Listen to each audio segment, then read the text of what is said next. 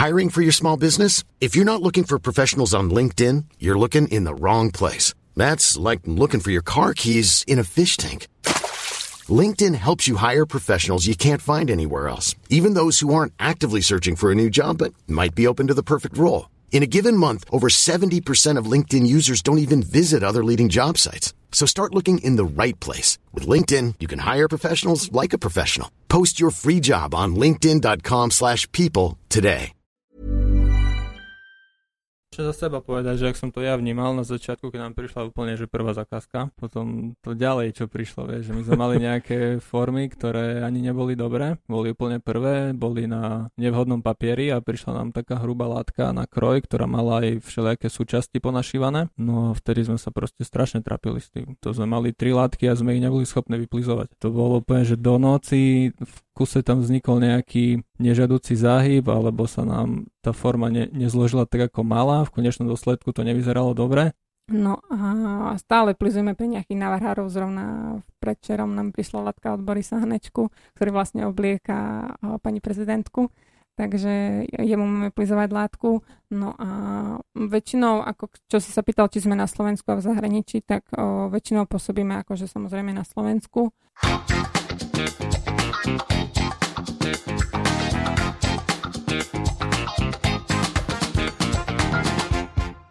poslucháči podcastu na Trojici vo Dvojici, znova vám ďakujeme za to, že ste si našli svoj drahocenný čas na počúvanie tohto podcastu, ktorý je v princípe nejakým rozhovorom s zaujímavými ľuďmi, s ľuďmi, ktorí tu nejakým tajomným spôsobom patria. Ja sa veľmi teším, Myšom, že tento podcast má stále viac a viac poslucháčov, že nás sledujete, že to zdieľate, že komentujete naše, naše statusy, že nám posielate tipy na zaujímavých ľudí, na kohokoľvek, ktorý, kto pre vás možno, že je aj takou inšpiráciou.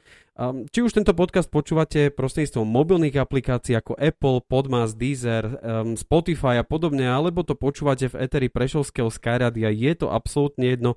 Ďakujeme vám za to, že, že ste si teda našli tento svoj čas. Ak by vám náhodou napadlo akýmkoľvek spôsobom tento podcast podporiť, napríklad aj finančne, môžete tak učiniť prostredníctvom nášho PayPal účtu, ktorý nájdete na našej webovej stránke www.natrojici.sk alebo facebookovom profile na Trojici vo Dvojici. Tento podcast je výnimočný a to rovno z dvoch dôvodov. Prvým dôvodom je to, že sme sa s Míšom rozhodli, že dáme priestor hudobníkom, ktorých možno, že niektorých ani nepoznáte, niektorých poznáte. Jednoducho budeme mať taký predel, kde budete počuť nejakú pesničku, niečo, čo by mohol tento podcast ozvláštniť. Samozrejme máme pripravené v talóne aj ďalšie novinky, ktoré postupne budeme zapájať do tohto podcastu, tak myslím si, že sa naozaj máte na čo tešiť. Druhým takým zaujímavým uh, faktom tohto podcastu je to, že ako isto viete, tento podcast sa volá Trojici vo dvojici. To znamená, že väčšinou tu nájdete dvoch ľudí, mňa a nejakého hostia. Tento podcast je uh, špeciálny v tom, že máme tu rovno dvoch hostí, ktorých vám dnes chcem predstaviť. V niektorých minulých častiach sme sa bavili o tom, že Prešov bol okrem iného a ešte stále je známy tým, že um, dá sa povedať, že je to aj mesto módy. Um, vyrábali sa tu rôzne oblečenia, či už rifle, či už spoločenské šaty alebo čokoľvek ostatné a ja sa veľmi teším a som naozaj hrdý na to, že niektorí ľudia, rôzni ľudia v našom meste v tejto histórii alebo v tejto tradícii uh, pokračujú a práve dnes vám chcem predstaviť dvoch hostí, ktorých máte možnosť v posledných dňoch, posledných týždňoch e, o nich počuť stále viac a viac. A je to Karolina a Michal Jankivovci, a.k.a. Jankiv Siblings. Vítajte v tomto podcaste. Také nečakané. Vítame, ďakujeme Víta- pekne. Áno, pozdravujeme všetkých poslucháčov. Sme radi, že ste si na, naladili tento diel zrovna, v ktorom sme hostiami my. Bo názdar, Bráško, serus. Krásny pozdrav. Ten som ani ja nečakal, okrem iných vecí, ktoré sa tu udiali ešte pred podcastom. Poďme rovno na vás. Poďme rovno na to, čomu sa vy vlastne venujete a ako ste k tomu celkovo prišli. Si si to nepreštudoval predtým? Nás to pýtaj Nie, tak uh, sme súrodenci a spoločne vedieme značku, ktorá sa zameriava a špecializuje na uh, umeleckú techniku, uh, ktorá sa volá ručné plizovanie. Je to taká starodávna technika, ktorá je tu vlastne už od čias Egypta a stále sa v móde nejakým spôsobom opakuje. A v dnešnej dobe sa jej venuje len veľmi málo ľudí, celkovo vo svete a aj na Slovensku. No a my sme sa rozhodli, že túto techniku o, zoberieme do vlastných rúk a začneme sa jej venovať a prinavratíme jej nejak život, aby to neupadalo prachom a nezapadlo do zabudnutia, ale aby sa rozvíjala a dostala, dostala opäť na výslne medzi technikami, ktoré dávajú pridanú hodnotu látkam.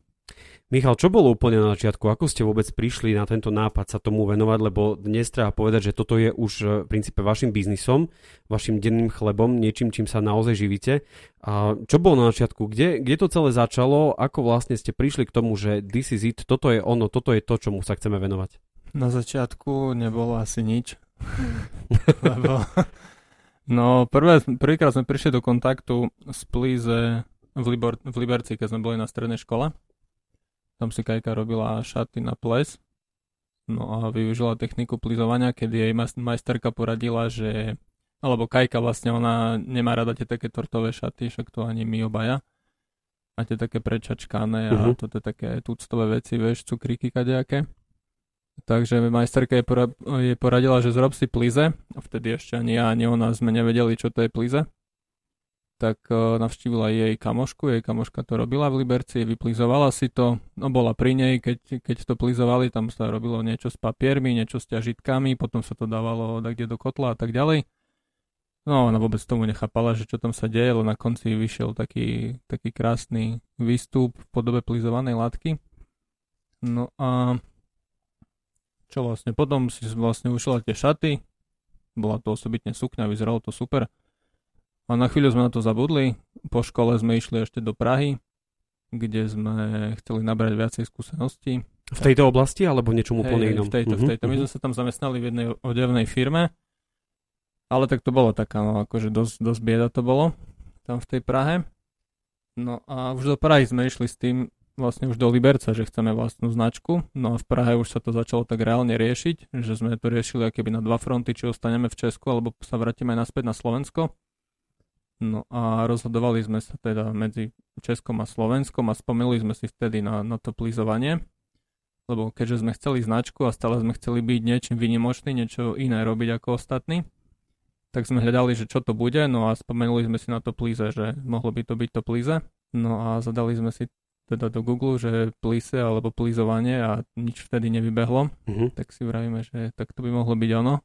A to bol asi začiatok tej celej cesty, no nič nám nenašlo a my sme sa do, do toho pustili. No a vtedy to začalo proste, že hľadaj teraz zistuj, že čo, mali sme jeden kontakt v Česku, ktorý sme využili. No a nakoniec sme sa rozhodli, že sa vrátime späť na Slovensko a založíme si, si ateliér v Prešove. Nebali ste sa práve tejto lokality v Prešov, lebo mnohí modní návrhári, mnohí a takí známi ľudia sa hýbu hlavne okolo hlavných miest. Prečo práve Prešov? Čo vás tu späť ako keby že prilákalo?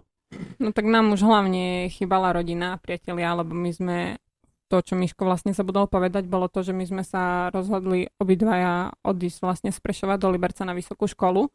A my sme tú vysokú školu mm, prerušili vlastne po prvom semestri sme z nej odišli, lebo už tým, že sme tam išli s tým, že chceme odevnú značku a chceli sme vedieť čiť odevy a venovať sa vlastne odevníctvu, tak sme si mysleli, že na tej vysokej škole dostaneme nejaké takéto informácie, ktoré sa stanú nejakým základom pre naše ďalšie fungovanie a podnikanie ale tam to bolo strašne technické a ne, neboli tam proste informácie tie, po ktorých sme my bažili. Tak sme odišli vlastne po prvom semestri a prestúpili sme na druhú strednú školu. Vlastne jednu sme mali v Prešove obidvaja, druhú sme potom absolvovali v Liberci a tam sme sa vyučili obidvaja z tamských krajčírov. A premostím na tú tvoju vlastne otázku, že prečo sme sa vrátili domov, tak my sme 3 roky, 3 roky nie, sme boli v Čechách vyše troch rokov. A o, už akože chodili sme domov iba na sviatky a už to bolo také, že nám chýbali ako rodičia aj kamaráti. A to bol jeden z dôvodov, že prečo sme sa tu vrátili, že nám chýbala tá domovina.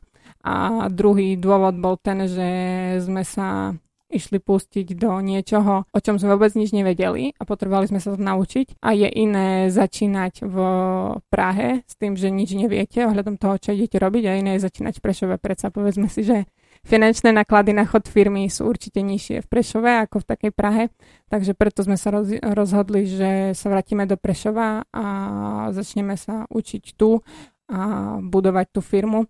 Keďže to bolo také, že fakt, že sme vôbec nič okolo toho nevedeli, však ani my sme ani rok, vyše roka sme nič nevyprodukovali, my sme boli denodenne zatvorení v ateliéri a od rána do večera sme sa vlastne učili tú techniku plizovania a spracovávať látky, takže bolo to, bola to proste jasná voľba, že sa vrátime do Prešova.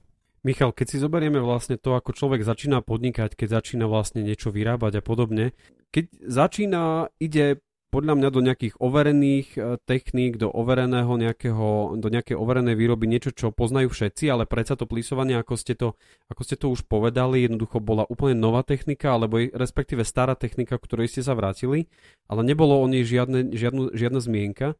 Nebali ste sa neúspechu? Nebali ste sa o to, že jednoducho sa to neuchytí, že jednoducho to krachne celé a že sa budete venovať niečomu inému, alebo tam bola taká tá vaša cieľavedomosť, tvrdohlavosť, že proste idem si za tým a konec. No bola tam taká vedomosť. Ako my sme od začiatku verili tomu Pliza, aj mu veríme teraz. Aj stále robíme všetko preto, aby sme to že by sme sa poslali tým smerom, ktorým sa chceme posúvať a tam, kde chceme ísť. Takže také veci, že skúsime na rok, na dva, na tri a keď to nepôjde, tak uh, skúsime niečo iné, u nás vôbec nepripadalo do, do úvahy. Na druhej strane, keď ste nejakí trendsetteri, že jednoducho určujete ten smer, tak e, o to viac to môže byť komplikované, že e, venujete veľmi veľa času aj vlastne nejakým tej, práve tej technike ako učeniu sa, ale aj nastavovaniu nejakých trendov v tomto celom. A cítite sa ako trendsetteri v tomto celom na Slovensku, v Československu alebo vôbec v Európe, lebo vraveli ste, že, že na svete ich tiež nie je veľa, ani na Slovensku, v Česku ich nie je veľa tak uh, asi zrejme v tomto vynikáte, práve tým vynikáte, že, že, ste, že ste jedineční. Tak neviem úplne, či ako trendsettery, ale môžem povedať, že ľudia si nás spájajú s tým plize aj bez toho, teda keď vidia nejaký plizovaný výrobok, tak aj bez toho, že by to bol náš, tak si ho spájajú s nami. Uh-huh. Čo je podľa mňa úplne super, lebo už za taký krátky čas sme dokázali nejakú takúto hranicu pokoriť aj. Ale neviem, či ako zrovna ako, ako trendsetter, keby som sa porovnal s nejakým influencerom alebo ja neviem, s nejakým reperom alebo spevákom, či v takejto sfére by som sa mohol rovnať. Asi skôr si myslím, že nie, ale skôr s tým vnímaním toho pliza, že to je keby ľudia spájajú s nami a s menom Janky. Karolina, aké boli prvé reakcie zákazníkov, keď ste prišli s produktom, že ste sa rozhodli ho predať? Ako vlastne prišiel tento, prišiel tento proces, že kto si to od vás prvý kúpil, nejaká rodina, alebo, alebo to už boli naozaj uh, kupujúci, ktorých ste vôbec nepoznali? No my sme v začiatkoch, tak som spomínala, my sme vyše roka boli zavretí iba v a učili sme sa plizovať.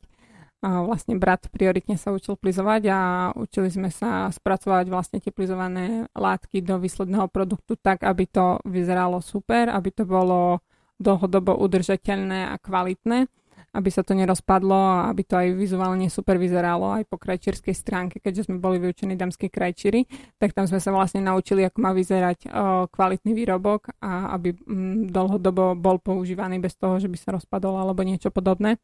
Takže učili sme sa spracovať tie materiály No a samozrejme v dnešnej dobe sociálne siete, tak sme to pridávali na sociálne siete na Instagram a Facebook a potom sa nám tam začali vlastne ozývať ľudia, že, o, že akože robíme peknú prácu a vyvinuli sme nejaké prvé dve prototypy sukien. No a tie sukne sa zapačili a ľudia nám začali o ne písať, že, že by chceli.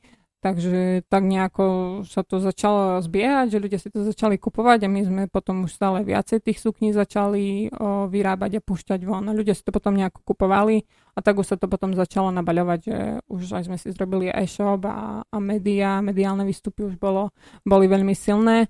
No a potom myslím, že po dvoch alebo troch rokoch, čo sme fungovali, tak sme spustili vlastne aj službu plizovania látok, kedy plizujeme pre širokú verejnosť, rôznych navrhárov, divadla, súbory, pre, proste pre všetkých možných ľudí, ktorí majú záujem tak im plizujeme látky.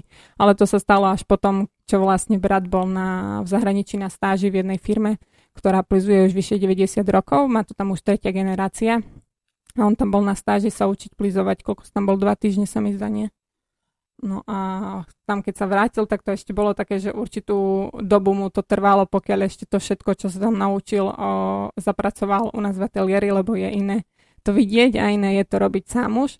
Takže o, potom sa vrátila a zapracovala všetky tie vedomosti, ktoré získal tam ku nám No a zistili sme, že prečo sa nám diali určité veci a, a s tým plíze, že sa nám krutilo a nevyzeralo to moc dobre. Chyby vo výrobe, ano. ktoré ste jednoducho nevedeli prísť. Áno, okay. takže on sa tam naučil, že prečo sa to deje a už keď tieto vlastne muchy vychytal, tak sme sa rozhodli, že spustíme aj tú službu plizovania. No a vlastne to je tá druhá časť toho, čo robíme. Jedna je tie plizované výrobky a druhá je mm, plizovanie látok na zakázku. Michal, keď si rozoberieme a možno, že tu niekoľkokrát padlo slovo plízovania a mnohí ľudia, ktorí to počúvajú možno, že v aute alebo pri kočikovaní alebo kdekoľvek, možno si teraz vôbec nevedia predstaviť, čo to reálne znamená plízovanie. Mohol by si nejak jednoducho popísať, čo, ty, čo vy vlastne robíte s tým, s tým produktom, ako vlastne dochádza k tomu, že, že, že to plízovanie, čo to je za, vlastne za proces? Zdravím všetkých kočikárov. no, plize je z francúzského slova, znamená zahyb alebo sklad. No a my vlastne skladáme látku. My rovnú látku povyšujeme na niečo hodnotnejšie. Z obyčajnej látky rovnej vieme zrobiť niečo vynimočné. Čiže robí sa to v papierových formách, kde je, vlastne sú dva, dva formy, aké by matrica a patrica a medzi to ide látka plizuje sa to, teda skladá sa to tak, že tá spodná forma sa narovná, položí sa tam rovná látka, zavrie sa to s vrchnou časťou a spolu sa to potom splízuje do toho tváru tej papierovej formy. Uh-huh. No a dalo by sa tak na dnešenie povedať, že tá forma ovládne tú látku a zanecha na nej svoju stopu tým, že ide do tepla, do páry a do tlaku.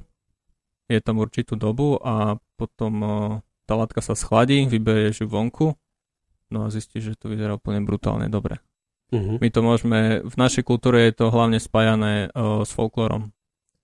Ale vo svete je to taká výsada tých uh, veľkých modných domov a značiek, ktoré to využívajú hlavne vo svojich uh, tých takých ručných, ručne vyšívaných kolekciách a v tých takých najvyšších sférach toho uh, krajčírskeho umenia.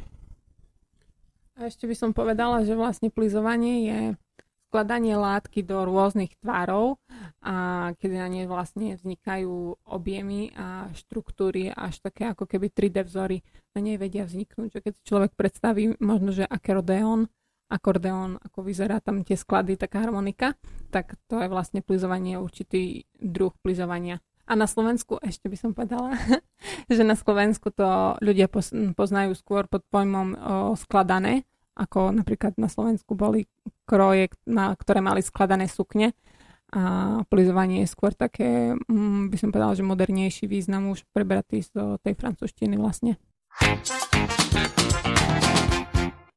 Dnešným hudobným hostom podcastu, ktorého vám chceme predstaviť je Pavol Kovaľ, líder skupiny Kopa. Po dlhšej príprave dokončili svoje debutové CD Pozerám do výšky, na ktorom nájdete 12 žánrovo iných piesní, ktoré sú viac o ich textoch. Na príprave albumu, ktorý nahrávali v štúdiu Martina Sejka, pracovali nielen prešovskí hudobníci, ale aj textárky Mariana Body a Kristýna Medvecka Heretiková. Krst albumu, na ktorý ste samozrejme všetci pozvaní, sa uskutoční už 15. júla o 8 hodine v známom hudobnom pube Christiania. Sme nesmierne radi, že v dnešnej časti podcastu zaznie úplne poprvýkrát v ich premiére pesničky ako Pozerám do výšky a púšťam. Tak príjemné počúvanie.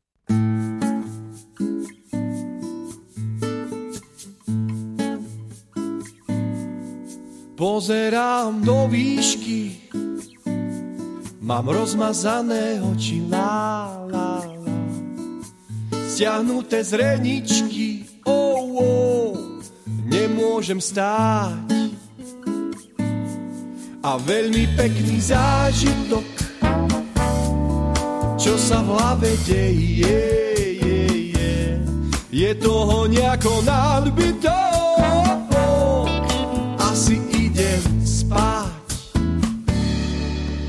Budem si snívať,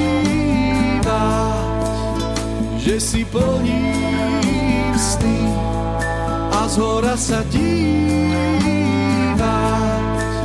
keď sa ráno, keď sa ráno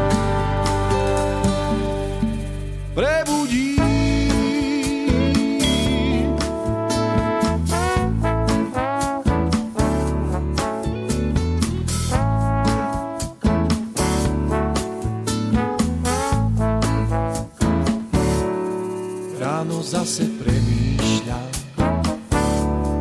pre zmenu do šíky stále si len namýšľam že som tu sám. Prečo som stále mimo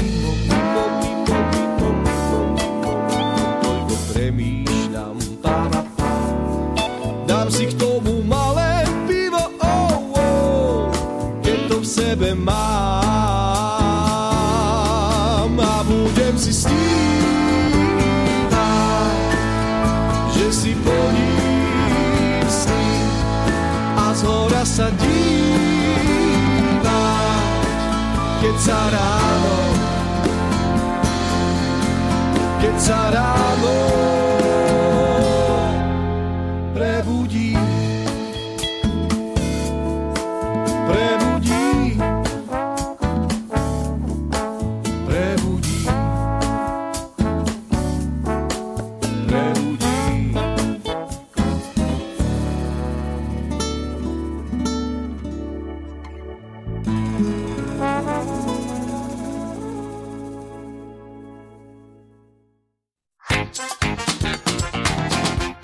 Keď si zoberieme celý ten proces, ako ste ku tomu celému prichádzali, Karolina, ty si povedala, že vlastne bolo tam veľmi veľa chýb alebo jednoducho veci, ktoré sa vám diali v tom celom procese toho vášho učenia.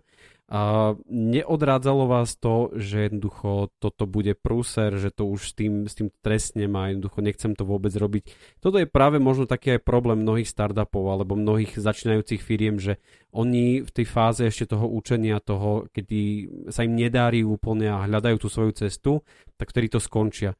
Čo vás hnalo dopredu jednoducho pokračovať v tom a, a ísť za tým svojim? Bola to nejaká vízia toho, že toto je váš biznis, alebo ste si to tak zamilovali, že, že vám to nedalo a ste proste potom išli? Tak v prvom rade sme si to podľa mňa úplne zamilovali, sa nám tá technika veľmi páčila, lebo je to spojením našich nejakých dvoch o, mm, vecí, ktoré nás bavia. A to je, že Miško má rád veľmi precíznosť a všetko, čo je dokonale odvedené a perfektne spracované, takže to našiel úplne v Plize. A ja som našla sa v Plize v tom, že som stále chcela robiť odevy a dizajn a točiť sa okolo módy. Ale v začiatkoch aj v tom hovorí sa, že teda väčšina firiem skončí do troch rokov. A my už tu fungujeme 5 rokov, takže o, asi sme to už prekonali snať, ale hnalo nás o, to, že sa nám to páčilo a že sme sa úplne, že bolo to taký, pre nás to bol taký o, nepoznaný, nekonečný svet, plný nejakých rôznych možností, čo ide robiť s tým plize, a, že my sme stále chceli robiť niečo, čo nerobí každý, niečo vynimočné a niečo, niečo, čo by bolo také, čím by sme boli my a naše meno, aby bola značka. To bol stále náš jeden z našich snov a, cieľov a stále sme chceli robiť niečo také, čo bude mať aj nejakú pridanú hodnotu, nie len niečo také obyčajné, ale niečo, čo nám bude dávať aj nejaký dlhodobý zmysel až celoživotný.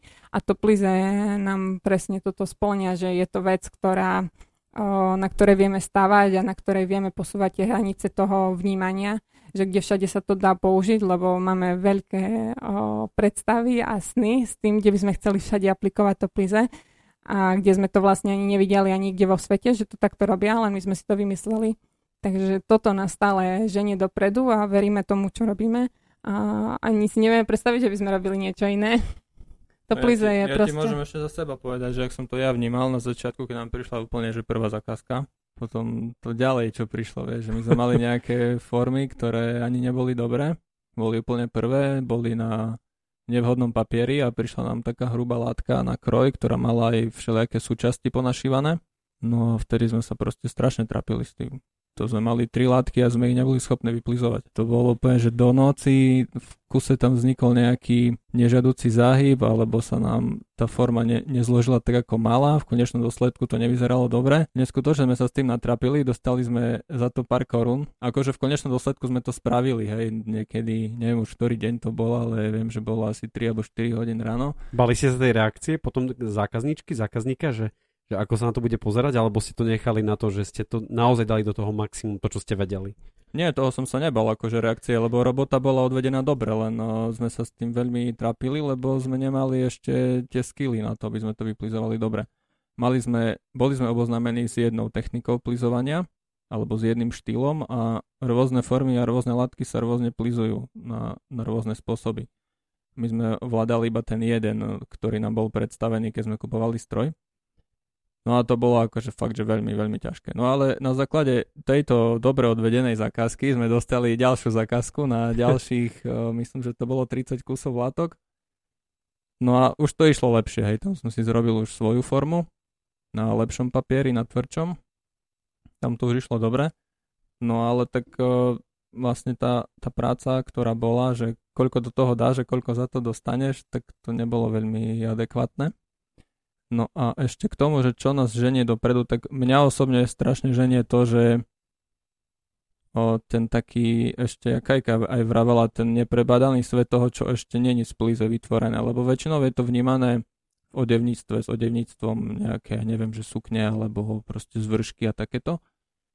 A sú už aj veci, kedy sa to používa do bytového textilu alebo interiérový dizajn, napríklad vankuše a takto, ale mňa proste lakajú také veci, ktoré ešte nie sú myslené. Čo to je také? To sú nadmerne veľké plizované látky. Také divadelné opony alebo niečo trebárs, podobné? Trebárs, mm-hmm. toto. To je niečo, čo nikto nerobí a mňa ženie to, že zanechať po sebe niečo, čo tu ešte nikto nespravil. Ani to ešte není. Ani si to ľudia možno ťažko vedia predstaviť, že jak takú vysokú látku vie človek dať do formy, alebo jak, jak to vie takto vyskladať pekne rovno. Karolina, čo sa deje momentálne s vašou značkou v tomto, te, v tomto momente? Vravili ste, že máte spolupráce s rôznymi dizajnermi, s ľudovými súbormi a tak ďalej, tak ďalej. Čo sa deje dnes? Ste už aj v zahraničí? Máte zahraničných partnerov alebo, alebo stále ostávame v tomto našom regióne? Tak aktuálne sa potíme v ateliéri posledné dni. A, a inak, uh, no spustili sme spoluprácu so Zetou, pre ktorú sme, s ktorou sme začali spolupracovať ešte minulý rok, ale korona nás trošku zastavila, ale už sa to opäť nakoplo. Oni majú v ponuke naše šaty, ktoré sme vyrobili exkluzívne pre nich a malo by to pokračovať na nejakej dlhodobejšej báze, keďže sú na to veľmi dobré ohlasy, tak mali by mať aj na jeseň nejakú limitovanú kolekciu, takže to je také, že, že z toho sme veľmi šťastní a veľmi sme na to hrdí. A, a plizujeme látky. Teraz akurát v septembri sme pozvaní na premiéru do Bratislavy, do divadla Nová scéna, lebo sme im tam plizovali kostýmy na celý veľký muzikál Janošik to bolo toho strašne veľa, ale úplne, že sme to zvládli no nejako, ale tie kostýmy vyzerajú nadherne, takže to je tiež také, čo máme teraz v poslednej dobe radosť. No a stále plizujeme pri nejakých navrhárov, zrovna predčerom nám prišla latka od Borisa Hanečku, ktorý vlastne oblieka pani prezidentku takže jemu máme plizovať látku. No a väčšinou, ako čo si sa pýtal, či sme na Slovensku a v zahraničí, tak o, väčšinou pôsobíme akože samozrejme na Slovensku a potom tam je ešte Česko a nejaké veci máme vo svete, čo sme posielali nejaké sukne alebo odevy, ale zatiaľ akože nie sme úplne vo svete, ale do budúcna určite chceme preniknúť aj do zahraničia minimálne v Európskej únii. V Európe teda. Michal, padlo tu, padla tu názov Ozeta. Obrovský asi gigant, textilný jednoducho, niekto, kto by vás vedel zožrať, dá sa takto povedať, asi si vedia veľmi rýchlo vytvoriť ten, vytvoriť ten ateliér. Nebali ste sa tejto spolupráce, alebo vôbec ako ste ku nej prišli, ku, ku tomu, že spolupracujete s takouto veľkou spoločnosťou? Tak nám jedného dňa prišiel e-mail od nich, ale ono to není také. Proste nejaký spam tam prišiel. Jasné, že tam nejaká ozeta tam, čo tu ono chce. To nie, oni nie sú zase taký gigant, ja nechcem ich ani dehonestovať, ani nič, ale práve, že na tom stretnutí, keď sme s nimi mali osobné stretnutie, tak to je tiež vlastne tak rodinne založená firma. Mm-hmm. Oni ako mm, človek, keď si pozrie, tak uh, majú celoslovenské pôsobenie aj v Česku ale zase to nie je nejaký gigantický závod, ak si predstavíš, ja neviem, že Škodovka. alebo ale je, zase najväčšia, ale je zase najväčšia, je, patrí medzi najväčšie fabriky v Európe. Áno, to áno, to patrí medzi najväčšie fabriky v Európe, to je pravda. Ja len no, to som povedal, že by si to nepredstavil jak, jak nejakú Škodovku alebo niečo, čo sa vyrába v Číne, nejaká autom, automobilka alebo čo. Ale áno, sú jedni z najväčších. No a začalo to tak, že prišiel nám proste e-mail, že im sa zapáčili nejaké naše modely? Poslali nám fotky, že čo sa im páči, chceli by to zahrnúť do svojho portfólia, lebo oni niekedy dávno robili dámskú konfekciu, potom ju prestali robiť a robili prioritne pánsku a teraz sa vrátili k tej dámskej, takže na to oživenie dámskej kolekcie si vybrali na spoluprácu nás.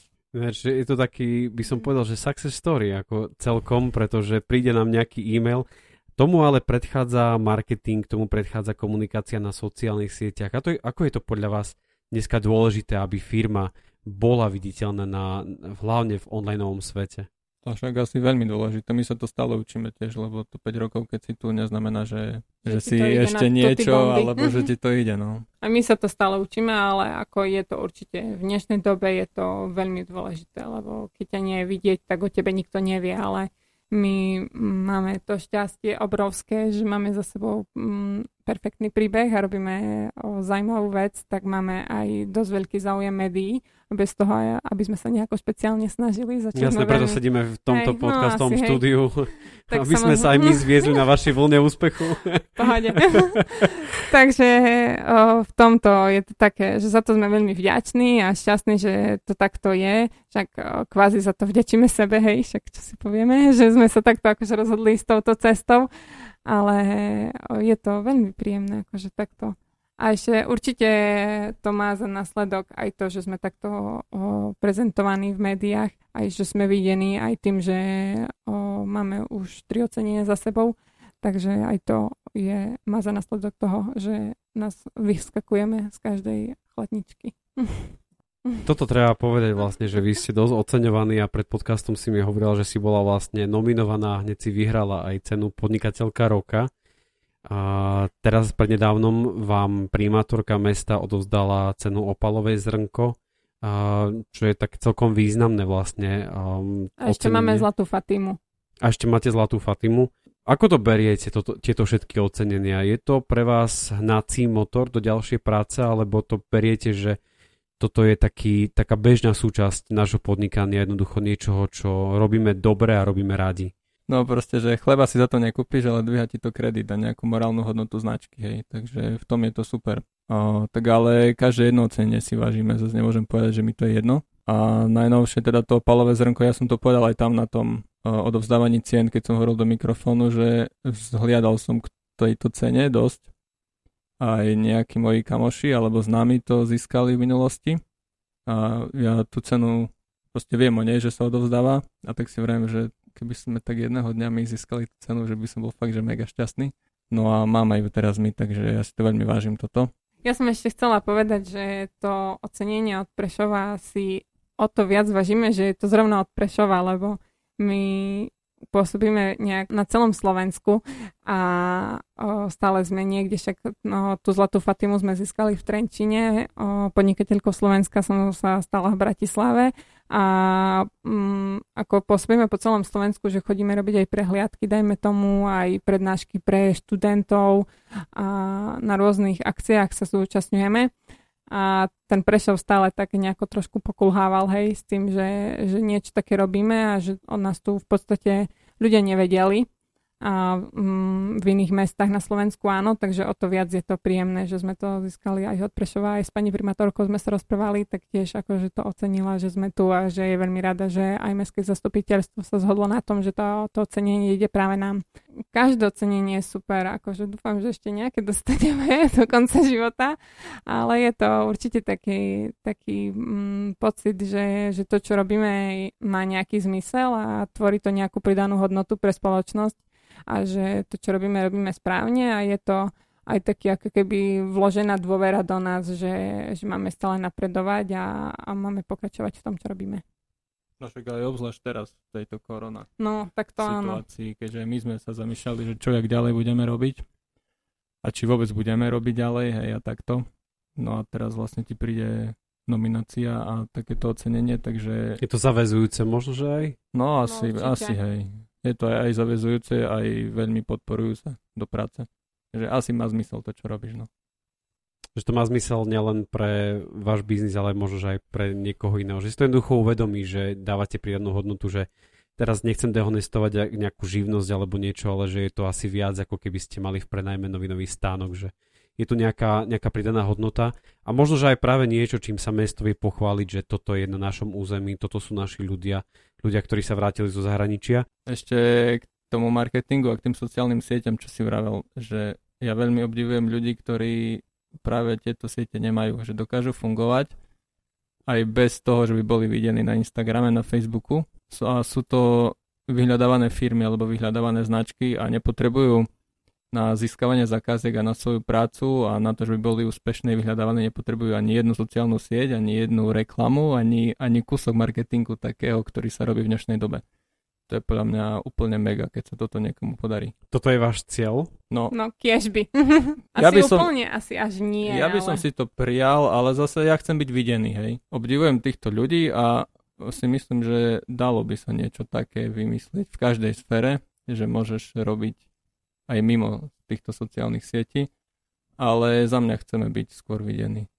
Ja som len chcel povedať, že ako mám veľký rešpekt takýmto ľuďom a veľmi ich obdivujem za to, že takto vedia robiť aj bez sociálnych sietí. Aký máte vzťah k ľudovej hudbe, k ľudovým, ľudovým súborom? Vraveli ste, že spolupracujete s mnohými. Asi to plísovanie bolo, bolo súčasťou rôznych krojov. A čo vie ľudová hudba? Je to, je to vaša šálka kávy, alebo, alebo vôbec nie, že toto je jednoducho váš biznis?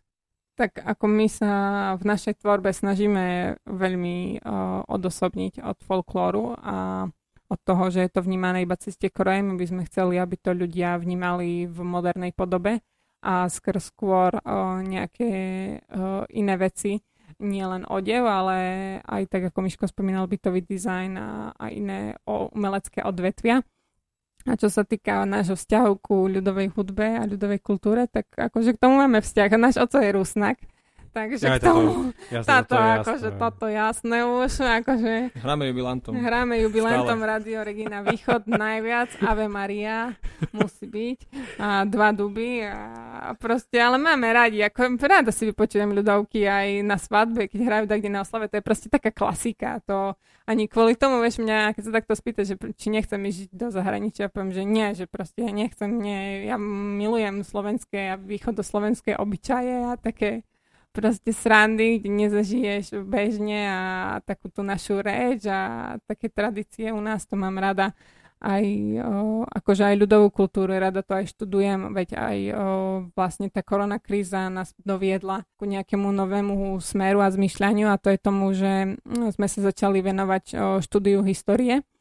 A bola som v kontakte s, ešte aj som vlastne s rôznymi etnologičkami, ktoré sa mm, venujú štúdiu krojov na Slovensku a mm, s nimi som komunikovala aj aj v múzeách, aj v skanzemoch som ich pochodila a som tam s nimi komunikovala, že ako sa niekedy na Slovensku o, toplizovanie robilo.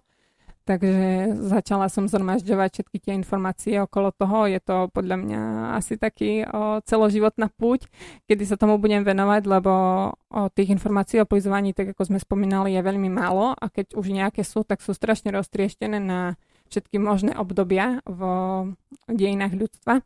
Takže my sa snažíme ich keby všetky nazhromažďovať, dať ich na jedno miesto a možno do budúcna vydáme aj nejakú knížku o tom plizovaní. Takže toto je taký náš cieľ, že sa tomu chceme venovať, tej histórie plizovania. A To povedať, že svadby, my sme boli aj na svadbe, kde nebola ľudová hudba, lebo že si to chlapík robil po svojom, kde zavolal Mhm. DJ-ku. No ale tak to nie je ono. Proste na Mm. východe, to nie je ono, to na tam... východe má byť ľudová hudba, to sa potom tak zabavíš.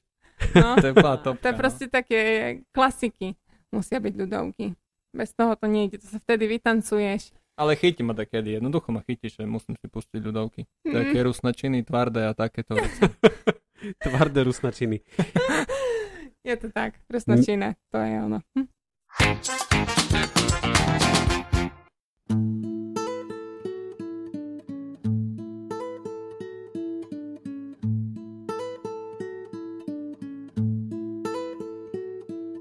Smútok na svítaní slzy skrývam dlani. Vieš, že o chvíľu púšťam ťa. Púšťam do oblakov krídlam dravých vtákov. Vieš, že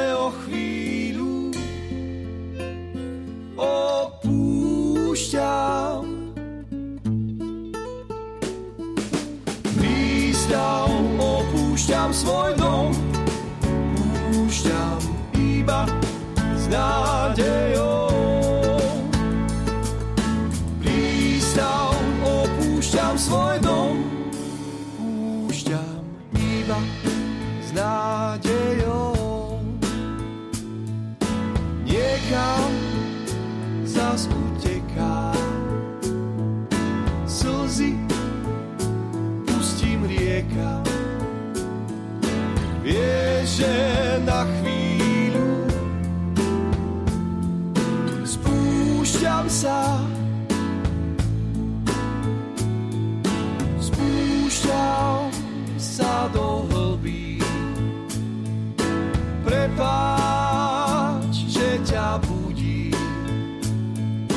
blúdim na chvíľu. Odpúšťam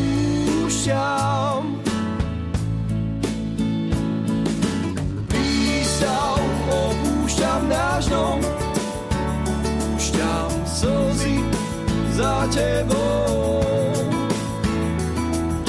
prístav opúšťam náš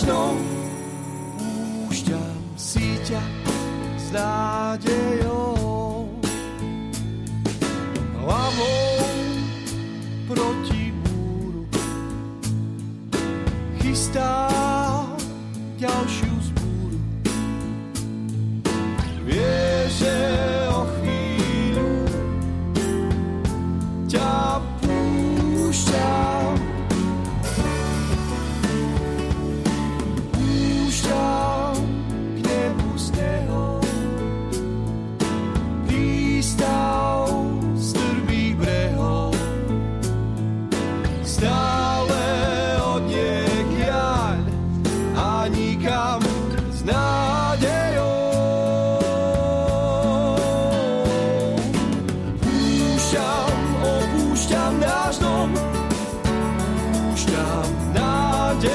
za tebou.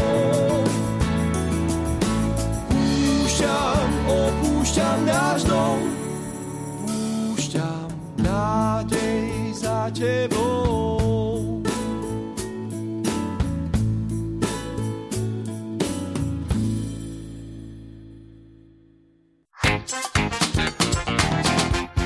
Michal, myslíš si, že a, by sa v tom plisovaní dala nájsť aj iná technika? Jednoducho, alebo iný spôsob toho plisovania? Lebo vraveli ste, že sa to vyvíjalo roky, rokúce. A, m, vidíte tam priestor na to, aby ste tú techniku nejakým spôsobom modernizovali?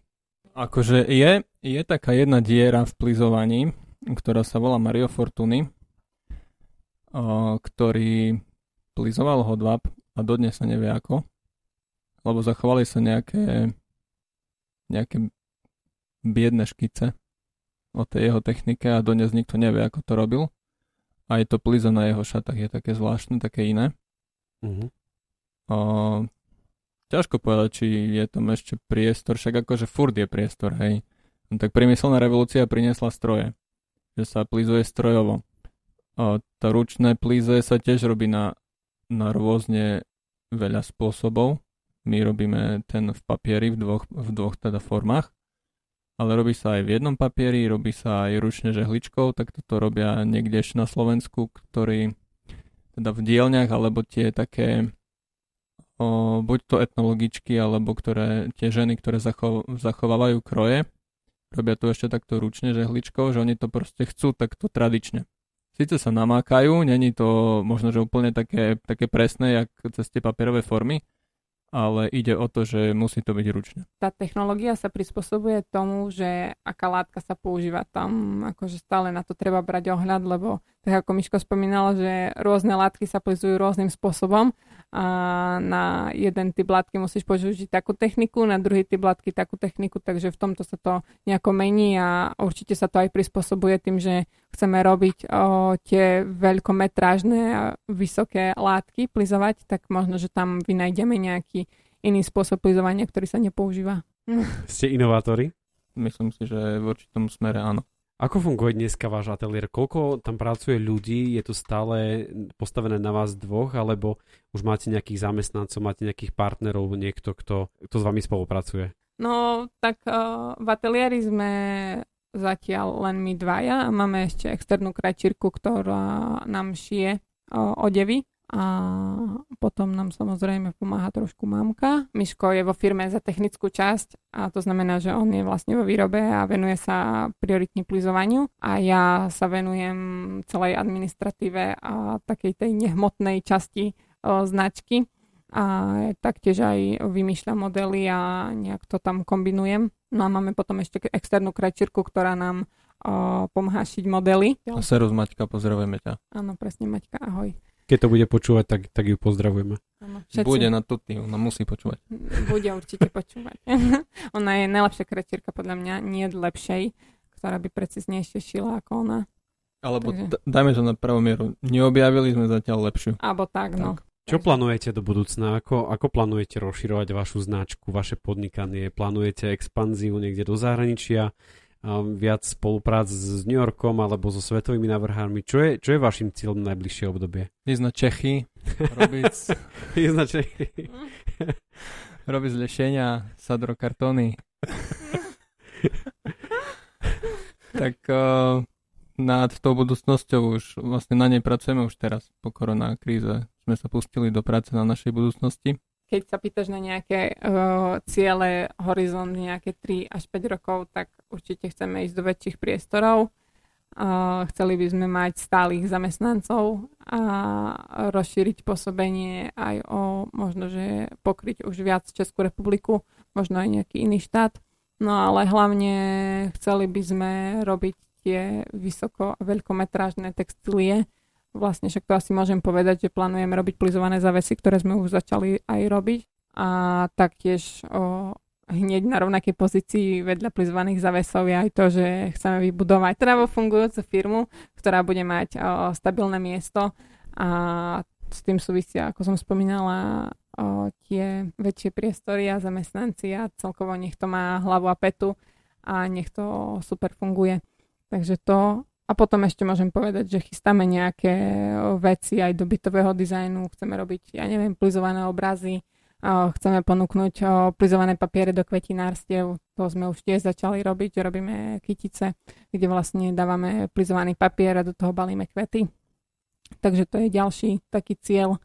No a potom ešte aj odevnú tvorbu. Stále chceme robiť stále takú s nejakým takým rukopisom, ako robíme doteraz, že vlastne všetky tie veci majú o nejakú univerzálnu veľkosť, že si to vie obliecť žena aj veľkosti 36 aj 42. No a spolupráca so Zetou a plizovať pre všetkých možných ľudí, ktorí majú záujem o plize. Čo je na vašej dvojici skutočne výnimočné je to, že ste súrodenci, ktorí spolu vyrastali, ktorí spolu ešte aj študovali, ktorí spolu trávili kopu, kopu času. Skúsme si teraz urobiť také cvičenie. Vážení poslucháči, ja verím tomu, že ku, niekedy ku vystrihnutým častiam sa vrátime, lebo uh, tento diel má, bude mať veľmi veľa vystrihnutých častí tým, že oni sa medzi sebou ešte aj hádajú, ale však to, to niekedy asi na silvestrovský To podcast nie niekedy sú dáme. hádky, to sú výmeny názorov. Výmeny to nie názorov. sú vôbec hádky, my sa nehádame nikdy. Prišli my sa- susedia, prišli susedia klopať už, že, že, že prestaňte kričať. Urobme si také cvičenie. Prečo spolupracuješ, prečo podnikáš s Karolinou? Čo je na nej také vynimočné? Prečo je práve, prečo, prečo je tá dvojica u teba práve ona, tvoja sestra? Tak mi bolo nadelené do života. Čo už s ňou, hej? Neviem, tak my máme spolu veľmi dobrý vzťah od, od mála, vieš. Tak uh, ja neviem si predstaviť, mm, doteraz som si nevedel a teraz si tiež neviem predstaviť uh, spolupracovať s niekým iným ako s ňou. Tým, že sme také rozdielne povahy, tak aj sa dobre doplňame a stále si myslím, že je to na prospech veci a na prospech uh, celého podnikania. Uh, len uh, možno, že si musíme tie, tie úlohy rozdeliť ešte lepšie, ako ich máme rozdelené teraz. Ale našli sme sa aj za tých 5 rokov, sme ešte vychytali nejaké veci, že čo komu ide lepšie a ne, nezoberáme sa vecami, teda čo ide Kajka lepšie, ja proste nerobím, lebo viem, že jednak mi to bude trvať dlhšie a možno to ani tak dobre nespravím, jak ona, no a opačne je to rovnako. A od, od mala sme spolu a ja ju úplne verím, ja jej dôverujem naplno, takže... Karolina, čo je výnimočné na Michalovi? Prečo... Teraz ma k tomu pusť. to je prvá dvojica, ktorá, ktorá nenechá ani dopovedať. Karolina, čo je na, na Michalovi také výnimočné? Prečo sa ti s ním dobre podniká? Môj brat je úplne super. tak, tak ako povedal Miško, že sme rozdielne povahy, a navzájom sa veľmi dobre doplňame a tiež si neviem predstaviť podnikať s niekým iným ako s ním. My si úplne o 100% nerozumieme a, a máme nejakú zmysl- mimo zmyslovú komunikáciu, kedy vieme predpokladať, čo si ten druhý myslí alebo aký budeme na to názor. A on je proste taký, že mu naplno dôverujem a, a viem, že keby bolo potrebné, tak o, všetko pre mňa spraví, aj stále mi pomôže, viem, že mu môžem stále zavolať a akýkoľvek problém je, tak ho nikdy sa na mňa nevykašle, ale stále mi pomôže. Takže m, mm, preto si neviem predstaviť podnikať s takým iným ako tá dôvera, ktorá je medzi nami a tá taká súhra, že úplne perfektne si rozumieme, tak to myslím si, že, že málo ľudí má také šťastie v živote mať takého človeka. Si, toto je aká pravda. Však aj ty si to myslíš, len si to nepovedal. A my si super rozumieme, no neviem, čo viac povedať. Proste sa máme radi, máme svoj, o, svoj humor a svoje vtipky a, a stále všetko si chceme. Ja mám furt proste také v sebe, že keď sa dačo stane alebo dačo zažijem, tak hneď myslím na to, jak to poviem bratovi. Proste, Kto je potom u vás taký rozhodovateľ, keď jednoducho máte posunúť ten biznis niekam ďalej, alebo máte urobiť nejaké dôležité rozhodnutie? Kto, kto to rozhodnutie potom vo vašej dvojici robí? Od nás, všetko, čo vychádza od nás, je od nás oboch. My sa stále musíme nejakým spôsobom zhodnúť, stále o tom diskutujeme, stále sa bavíme o tom, každý do toho vnáša, aj ja, aj Miško do toho vnášame svoj pohľad a snažíme sa nájsť nejaký kompromis a vypočuť toho druhého, nechať si to prejsť hlavou, že aký má na to on názor a, a podľa toho o, sa prispôsobíme svoj názor, že buď jeden ako keby ustúpi, že povie, že áno, že máš pravdu, a, alebo ten druhý, stále sa zhodneme. Ale ja ti poviem ešte, že teraz taká pravda, nie? Že v tej našej ďalšej práci do budúcna, teda ide aj o to, že sme si tie jednotlivé úlohy delegovali že by práve Kajka povedala, že doteraz to bolo také, že o všetkom spolu, ale aby sme vedeli sa aj vzájomne odseparovať, že niečo bude riešiť ona, niečo budem riešiť ja, že by nemuseli tam byť proste stále tie dvojstupňové nejaké rozhodnutia. Takže to je aj o, úloha do, do budúcna naša. Teraz otázka asi na vás dvoch, možno trošku viacej filozofická. Čo pre vás znamená značka Yankee v Siblings? Plize, určite plize. Spojenie s plize a plize v rozmeroch, ktoré ešte ani nie sú videné. Pre mňa je značka Yankee Siblings môj životný štýl a život, ktorým žijem. A je to určitá forma slobody a určitá forma toho, aký život som si vysnívala a aký život žijem, že keď chcem si povedať, že dneska mám voľno, tak mám dneska voľno a keď viem, že potrebujem niečo zrobiť, tak som schopná robiť aj do noci, lenže by sa to stihlo. Takže je to, je to Janky Siblings je proste celý môj život, o ktorom som snívala, keď som bola malá a, a teraz si ho žijem. Vážení poslucháči podcastu na Trojici vo Dvojici, ďakujem vám za to, že ste si tento podcast vypočuli až do jeho zdarného konca. Verím, že sa vám tak, ako aj mne, páčil, že bol možno, že pre vás trošku aj inšpiratívny, že ak máte nejaký nápad a chceli by ste ho pretaviť na vaše podnikanie alebo jednoducho na niečo, čo vás istým spôsobom alebo aj skutočne bude živiť, tak hor sa do toho a, a Jankev Siblings je naozaj toho dokonalým príkladom, že, že to naozaj ide, len treba, treba makať a treba si treba si niekedy asi otrhnúť od úzd, aby, aby to celé vyšlo. Karolina, Michal, ďakujem za to, že ste boli ako hostia v tomto podcaste z netradičných už z troch dôvodov. Jeden dôvod je ten hudobný host, ktorého ste mohli počuť. Druhý, druhý, druhá zaujímavosť bola, že ste boli dvaja a tretia zaujímavosť bola, že ste sa medzi tým štyrikrát pohádali. Ďakujem vám za to, že ste boli v podcaste.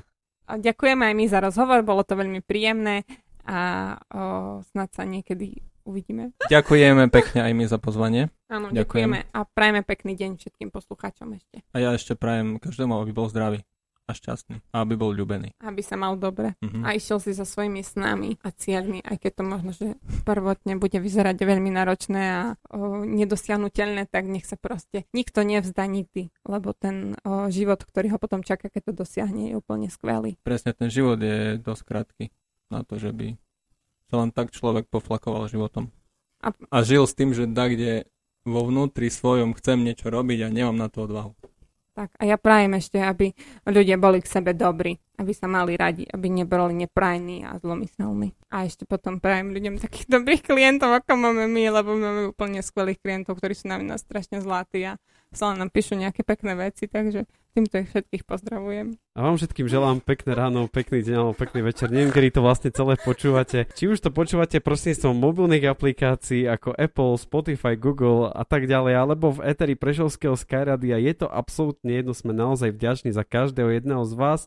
Verím, že tento diel sa vám páčil a že aj ho budete zdieľať, že ho budete sledovať, že budete sledovať ďalšie podcasty, ktoré s Michalom pre vás pripravujeme. Ak by vám náhodou napadlo tento podcast finančne podporiť, môžete tak učiniť prostredníctvom nášho PayPal účtu, ktorý nájdete na našej webovej stránke www.natrojici.sk alebo facebookovom profile na Trojici vo Dvojici. Majte sa pekne, ahojte. Ahoj! Ahoj!